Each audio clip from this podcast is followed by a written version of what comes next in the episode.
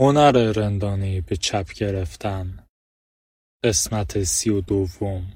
چیزی فراتر از خودمان. ارنست بکر یک یاقی آکادمیک بود. تو 1960 تو رشته مردم شناسی مدرک پیشتی گرفت. رساله دکترای این آدم مقایسه طریقت غیر معمول و نامعنوس آین بودایی زن و روانکاوی بود. اون زمان زن رو چیزی مخصوص هیپی ها و دراگ باز ها می دونستن و روانکاوی فرویدی هم شالاتان بازی از روانکاوی پنداشته می شد که از عهد بوغ به جا مونده بود. در اولین شغلش به عنوان استادیار بکر خیلی زود قاطی جریانی شد که روانکاوی رو نوعی از فاشیسم می دونستن. اونها این راه و روش رو نوعی سلطجویی روی ضعیف و بیچاره می دونستن. مشکل اینجا بود که رئیس بکر یک روانکاو بود فکر کن اولین روزهایی که میری سر کار رئیست رو با هیتلر مقایسه کنی. همونطور که می‌تونی پیش بینی کنی اخراج شد. در نتیجه بکر ایده های افراتیش رو برد جایی که شاید پذیرفته بشه. دانشگاه برکلی کالیفرنیا. ولی اونجا هم زیاد دووم نیاورد. چون فقط تمایلات ضد سیستم و ضد ساختار بکر نبود که اون رو به درد سر مینداخت روش عجیب و غریب تدریسش هم مزید بر علت شد. از شکسپیر برای تدریس روانشناسی، از کتاب های روانشناسی برای تدریس مردم شناسی و از داده های مردم شناسی برای تدریس جامعه شناسی استفاده می کرد. مثل شاهلیر لباس می پوشید و سر کلاس ادای مبارزه های شمشیر بازی رو در می آورد و سخنرانی های سیاسی طولانی می کرد که به برنامه های درسی ارتباط چندانی نداشت. شاگرداش عاشقش بودن، بقیه اساتید ازش نفرت داشتند به یک سال نکشید که دوباره اخراج شد. بکر سر از دانشگاه دولتی سان فرانسیسکو در آورد. جایی که بیشتر از یک سال کارش رو حفظ کرد. ولی وقتی دانشجوها در اعتراض به جنگ ویتنام تظاهرات کردند، دانشگاه گارد ملی رو صدا زد و به داخل دانشگاه راه داد و اوضاع قاراش می شد. وقتی بکر طرف دانشجوها رو گرفت و آشکارا اقدامات رئیس دانشگاه رو محکوم کرد، فورا اخراج شد. بکر در عرض 6 سال چهار بار شغلش رو عوض کرد و قبل از اینکه بتونه از پنجمی اخراج بشه سرطان روده گرفت. چند سال بعدش رو تو بستر بیماری سپری کرد و امید چندانی به بازگشت نداشت. در نتیجه تصمیم گرفت کتابی بنویسه. کتابی در مورد مرگ. بکر تو سال 1974 مرد. کتابش انکار مرگ جایزه پولیتزر رو می‌بره و به یکی از تاثیرگذارترین آثار روشنفکری قرن بیستم بدل میشه. حوزه‌های روانشناسی و مردم شناسی رو تکون میده و افکاری فلسفی و عمیق رو مطرح می‌کنه که امروز هم بسیار تأثیر گذاره. انکار مرگ اساسا دو نکته رو مطرح می‌کنه.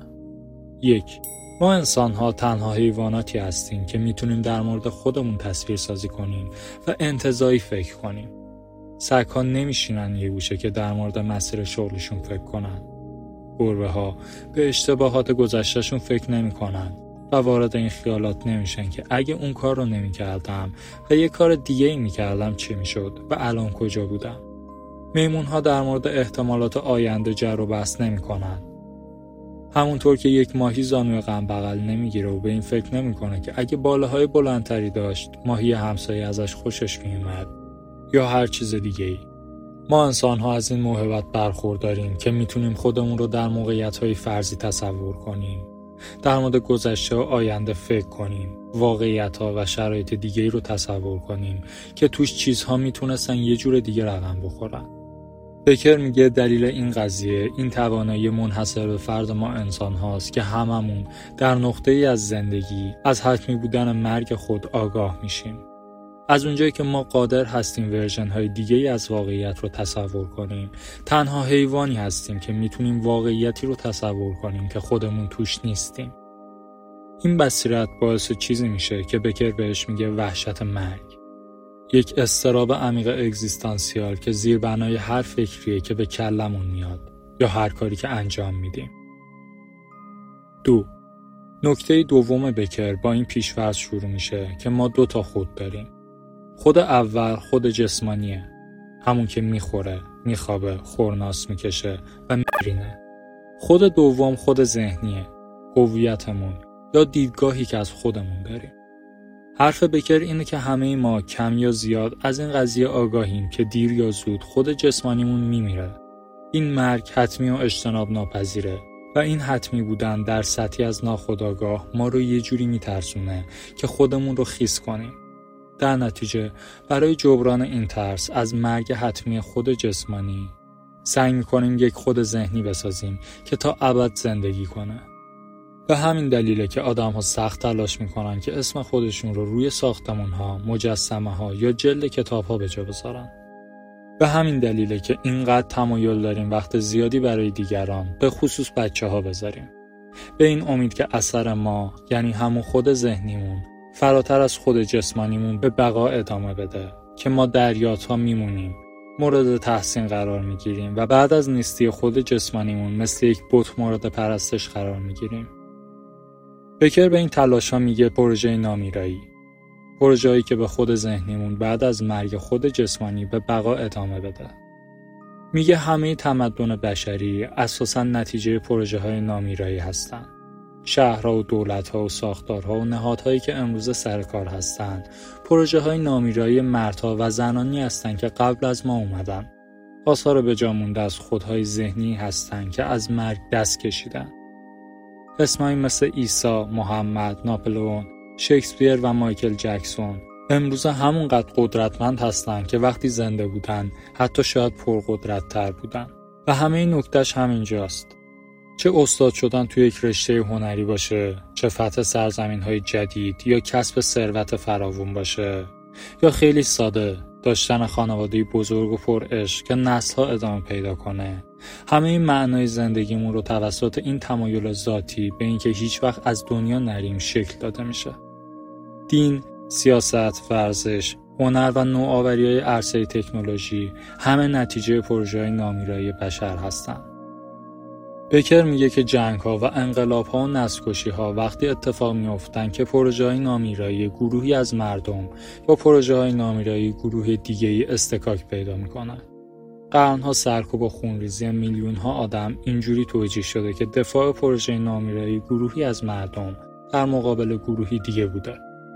ولی وقتی پروژه نامیراییمون شکست می‌خورن، وقتی معنا از دست میره، وقتی بقای خود ذهنیمون بعد از مرگ خود جسمانیمون غیر ممکن یا نامحتمل میشه وحشت مرگ اون استراب ترسناک و افسرده کننده دوباره میخزه توی وجودمون زخمای روانی، شرمساری یا مورد تمسخر جامعه قرار گرفتن می‌تونه باعث این قضیه بشه.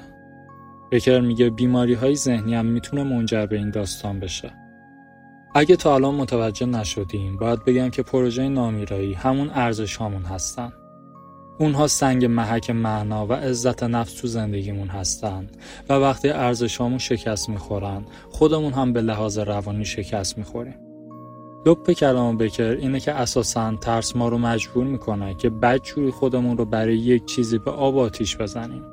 چون این آب آتیش زدن تنها چیزیه که حواس ما رو از واقعیت و حتمی بودن مرگمون پرت می‌کنه.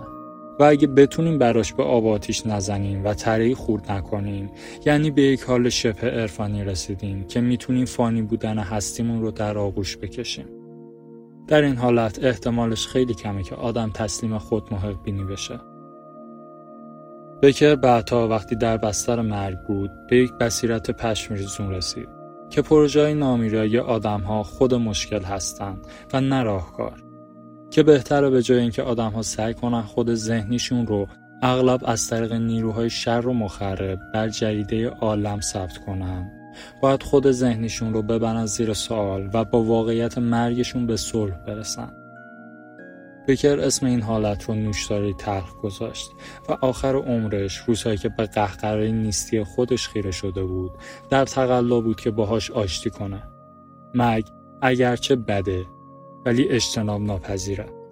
در نتیجه نباید از این آگاهی تفره بریم بلکه باید به بهترین نحوی که می‌تونیم باهاش به سازش برسیم. چون وقتی که بتونیم با واقعیت مرگ خودمون به صلح برسیم اون وحشت ریشه ای اون استراب بنیادی که زیر بنای همه جاه طلبی های پوچ زندگیه اون وقت می‌تونیم ارزشامون رو آزادانه تر انتخاب کنیم.